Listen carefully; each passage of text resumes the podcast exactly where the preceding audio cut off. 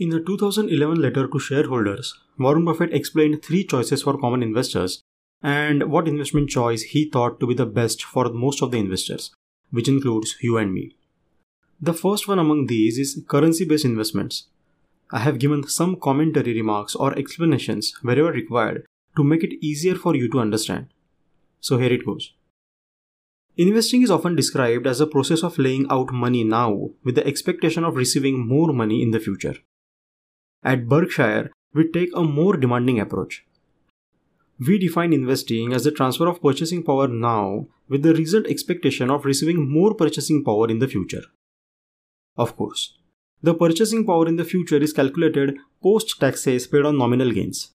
More succinctly, you can see investing as foregoing consumption now in order to have ability to consume more at a later date. The riskiness of an investment is rather measured by the probability or the reasoned probability of that investment causing a loss of purchasing power to its owner over his contemplated holding period. So basically, what he's saying is that let's say you have invested $100 in the stock and your holding period is one year. Now, this $100 today also has a purchasing power worth $100. You can go out and purchase goods worth $100. But after one year, due to inflation, the purchasing power of this $100 bill will reduce. If the inflation for the year stands at say 4%, then to buy the same good, you will have to shell out $104.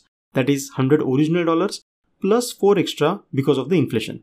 This means your investment in the stock must give you at least 4% return to maintain your purchasing power. If it gives you less than 4% return, then you are losing your purchasing power.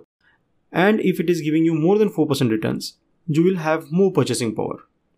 Alright, coming back to what Warren Buffett was saying. The riskiness of an investment is measured by the probability of a loss of purchasing power over its holding period. After all, assets can fluctuate greatly in price, but they may not be risky as long as they are reasonably certain to deliver increased purchasing power over their holding period. On the other hand, a non fluctuating asset can be laden with risk. Now, investment possibilities are both many and varied. However, there are three major categories and it's important to understand the characteristics of each. So let's have a look at the first one. Investments that are denominated in a given currency include money market funds, bonds, mortgages, bank deposits, and other instruments. Most of these currency based investments are thought of as safe, but in truth, they are among the most dangerous of assets. Their beta may be zero, but the risk is huge. Over the past century, these instruments have literally destroyed the purchasing power of investors in many countries, even as the holders continue to receive timely payments of interest and principal. Moreover, this ugly result will forever recur. This is because the governments determine the ultimate value of money. There are systemic forces that will sometimes cause these governments to gravitate to policies that produce inflation. And from time to time, such policies spin out of control.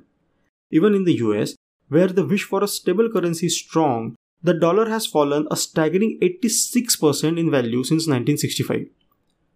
What you could have bought in 1965 for $1 Today, you will have to spend more than $7 for that same good. Consequently, from 1965 to 2011, a tax free institution would have needed 4.3% annual interest from their bond investments to simply maintain their purchasing power.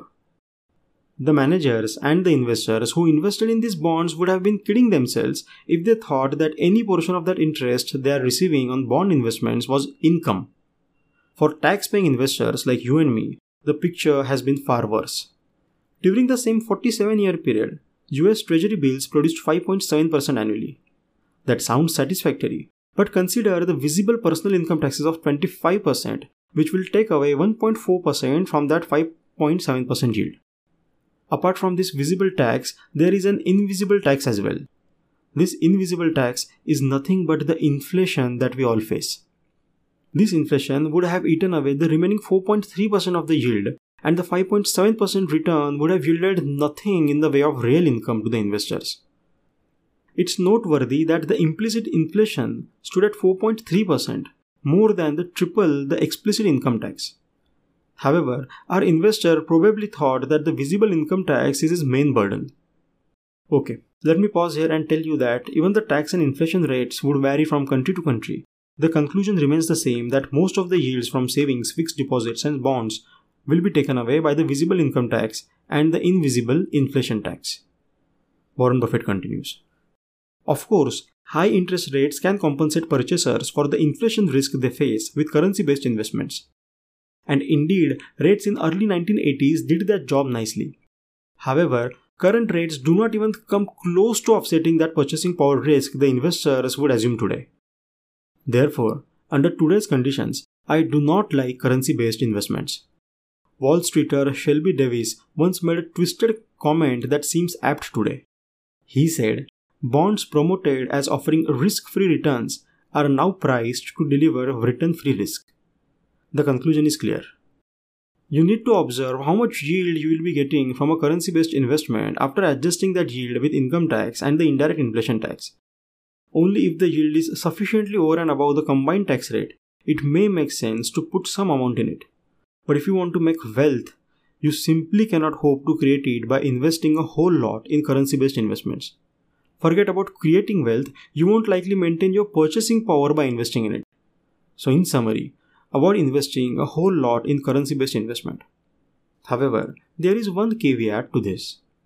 Keep in mind that you need to have solid liquidity in case of emergencies brought down on you either by some personal misfortune or economic breakdown. Keep at least 6 months of expenses in the most secured and easily available liquid account. Warren Buffett's Berkshire also keeps at least $20 billion in treasury bills to ward off any financial crisis. At the same time, this $20 billion worth of treasury bills also enables Berkshire to grab lucrative investment opportunities that market throws off in financial panic. So keep sufficient emergency funds in liquid account, but beyond that, investing in currency based investments won't make you financially better. They seem safe and secure, but over time, these investments will make you poorer, not richer. Thank you for listening to Decoding the Legends. If you enjoy this podcast, would you please consider leaving a rating and short review on Apple Podcast or iTunes? It will take less than 60 seconds, but it would enable me to spread value to more amazing people like you. And it will also help us to convince your favorite and valuable guests to appear on the podcast, and I'll be able to deliver more quality content to you guys. With that, thank you very much for being here, and see you soon in the next episode.